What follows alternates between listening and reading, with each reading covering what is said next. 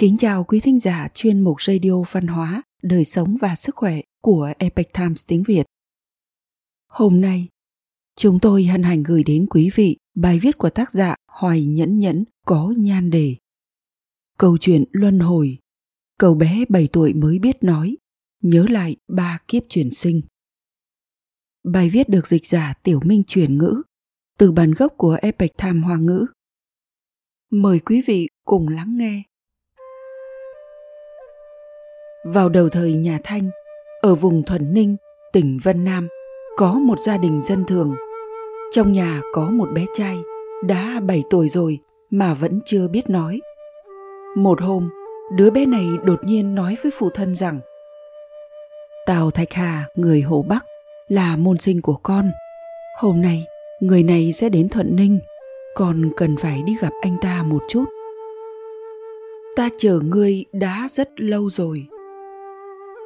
Người trong nhà lần đầu tiên nghe thấy bé trai này nói chuyện thì rất kinh ngạc vui mừng. Lại thấy lời nói của bé chín chắn già dặn, hơn nữa còn nói đến chuyện kiếp trước kiếp này. Mọi người đều cảm thấy nghi hoặc và kỳ quái. Không ai tin lời cậu bé nói.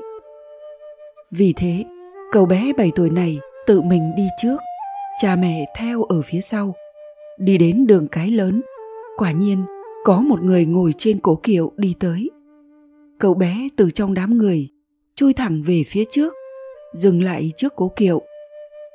Sau đó cậu bé gọi to. Thạch Hà, ta chờ ngươi đã rất lâu rồi. Người ngồi trong kiệu chính là Tào Thạch Hà. Nghe được một câu nói, ta chờ ngươi đã rất lâu rồi của cậu bé thì kinh ngạc không nói nên lời. Tào Thạch Hà có tên là Dận Sương, đố giải nhất vào năm Sùng Trinh Kỷ Mão, tức năm 1639. Đố tiến sĩ vào năm Quý Mùi, tức năm 1643. Có tài về văn chương, vào thời đó rất nổi tiếng. Tào Thạch Hà sống ở Hoàng Châu, lần này đi ra ngàn dặm đường đến Vân Nam là vì phải đưa phụ thân về an táng ở quê nhà. Phụ thân của ông trước đây là phán quan phủ Vĩnh Sương, qua đời khi đang giữ chức quan ở Thuận Ninh, tỉnh Vân Nam. Quan tài đang chờ người thân đưa về quê nhà an táng. Không ngờ, ngay trên con đường nơi xứ lạ xa ngàn dặm này, một cậu bé 7 tuổi lại gọi đúng tên của ông, lại còn nói ta chờ ngươi đã rất lâu rồi. Chuyện này thật khiến ông kinh ngạc không nói nên lời. Cậu bé đó đến gần rồi nói Nơi đây không phải chỗ để nói chuyện. Đến nơi ở của ngươi. Rồi hãng nói Duyên phận kiếp trước. Khi họ đến nơi tá túc của Tào Thạch Hà Cậu bé với bộ dạng người lớn nói với ông rằng Hãy cho người lui ra ngoài, đóng cửa lại. Tào Thạch Hà nghe theo lời cậu, lệnh cho người lui ra. Trong phòng chỉ còn lại hai người họ đối diện nhau. Lúc này, cậu bé ngồi xuống ở hướng nam rồi nói Ta chính là Trương Cách Am, chính thần đây. Vì sai lầm một niệm, ba lần rơi vào luân hồi. Lần đầu sinh ở vùng dự, Hà Nam – tiếp đó chuyển sinh ở Quảng Đông. Đời này chuyển sinh ở vùng đất Thuận Ninh, Vân Nam này. Đã chờ đợi người mấy năm rồi. Bây giờ, người có thể theo ta quay về không? Tào Thạch Hà vừa nghe xong thì không khỏi kinh ngạc, hồi tưởng lại chuyện cũ. Trương Cách Am, tức Trương Chính Thần, tự Vũ Hầu, là vị ân sư đã thay đổi cuộc đời của ông Năm Sùng Trinh thứ 12, tức năm 1639, Tào Thạch Hà tham gia thi hương vùng Hồ Quảng. Lúc ấy, Trường Chính Thần giữ chức phó chủ khảo thi hương từ trong một chồng quyền dự thi đã tuyển chọn Tào Dận Sương đố hạng nhất. Trong cuốn hội kê huyện trí có ghi chép lại câu chuyện này. Trường Chính Thần là người vùng hội kê vào năm Tân Mùi, Sùng Trinh thứ tư thì thi đỗ tiến sĩ. học hành rất xuất sắc. Trong cuốn hội kê huyện trí có ghi rằng Trường chính thần hiểu là cách am, tính tình đoan chính, cương trực, không màng danh lợi.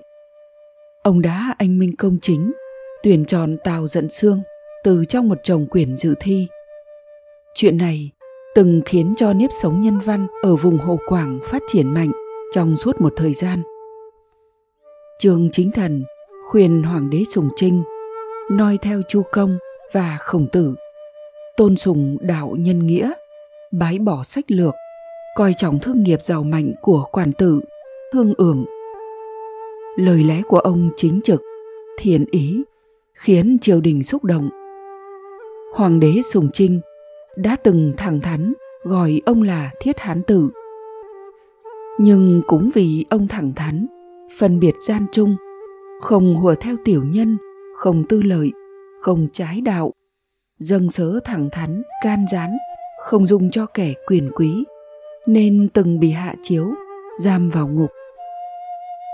Thời đại Trương Chính Thần sống là vào thời kỳ cuối đầy bất ổn của triều Minh.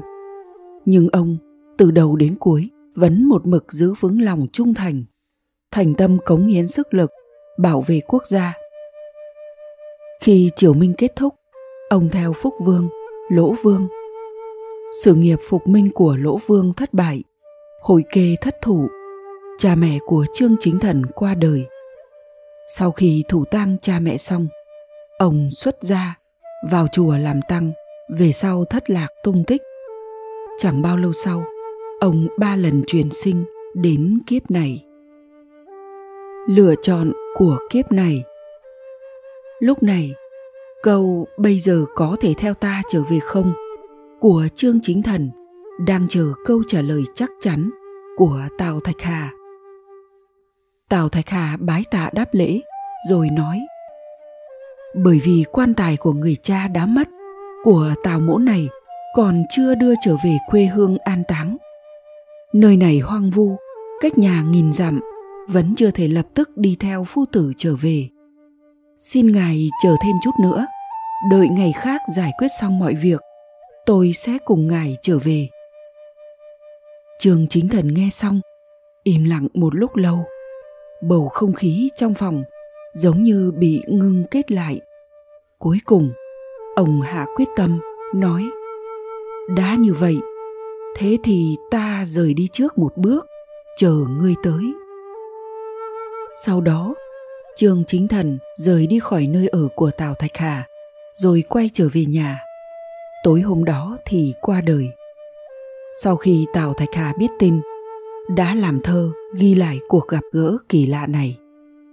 Nào ngờ mấy tháng sau tào thạch hà cũng mất tại thuận ninh. Tầm nguyện.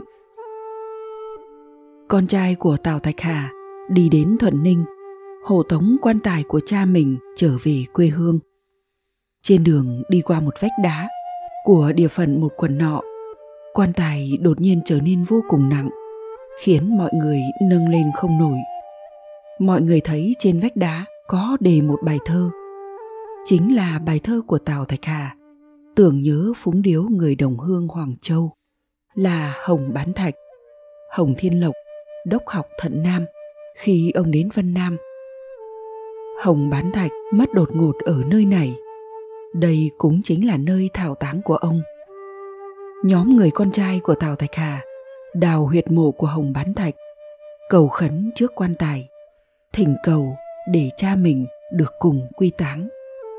Sau khi cầu khấn xong, dựa theo tâm nguyện của Tào Thạch Hà trong cõi u minh, nhóm người đã hạ táng quan tài của Tào Thạch Hà tại nơi đó. Dương Triều Kiệt, binh bổ chủ sự Triều Thanh, đã từng kể cho Vương Sĩ Trinh, tác giả của Trì Bắc Ngẫu Đàm, nghe lại câu chuyện này. Lời kết Trương Chính Thần và Tào Thạch Hà đã từng gặp nhau trong cả hai kiếp sống. Là duyên phận gì đã đem cuộc đời của hai người buộc vào nhau? Từ việc giúp đỡ chờ đợi lâu dài và kỳ vọng sâu sắc của Trương Chính Thần đối với Tào Thạch Hà. Có lẽ từ trước đó giữa hai người họ còn có chuyện cũ, chẳng qua tào thạch hà không biết mà thôi. Mà tào thạch hà đối với người đồng hương hồng bán thạch dường như cũng có tình nghĩa khó dứt. Sau khi chết nguyện cùng đi theo ông ấy. Ai biết được kiếp này là kiếp nào? Nơi trở về thực sự của con người là ở nơi nào? Một kiếp trường chính thần trải qua thời mạt thế loạn lạc, ông đã lựa chọn xuất gia tu hành cho đến cuối đời. Sau khi chuyển sinh, ông còn nhớ rõ bản thân vì có một niệm sai lầm mà rơi vào vòng luân hồi ba đời. Một niệm rời xa đạo khiến cho bản thân rơi vào cảnh khổ luân hồi. Lần này chuyển sinh, đến và đi vội vàng, rất có thể là đến để sửa chữa niệm sai lầm này. Đâu là quê hương thực sự của sinh mệnh con người? Chỉ có ở nơi cao hơn cao hơn, ở một thời không khác, mới có thể thấy rõ được đủ các loại mê mờ của đời người. Mới có thể giải thoát khỏi ràng buộc của cái tình nơi nhân gian. Đây cũng chính là nguyên nhân vì sao rất nhiều người sau khi trải qua một phần con đường nhân sinh đã lựa chọn tu luyện tìm kiếm sự thăng hoa cảnh giới của sinh mệnh quý thính giả thân mến chuyên mục radio văn hóa đời sống và sức khỏe của Epic Times tiếng Việt đến đây là hết. Để đọc các bài viết khác của chúng tôi, quý vị có thể truy cập vào trang web epictimesviet.com. Cảm ơn quý vị đã lắng nghe, quan tâm và ghi danh theo dõi kênh. Mến chào tạm biệt và hẹn gặp lại quý vị trong chương trình lần sau. Kính chúc mọi điều bình an và tốt lành tới quý vị cùng người thân.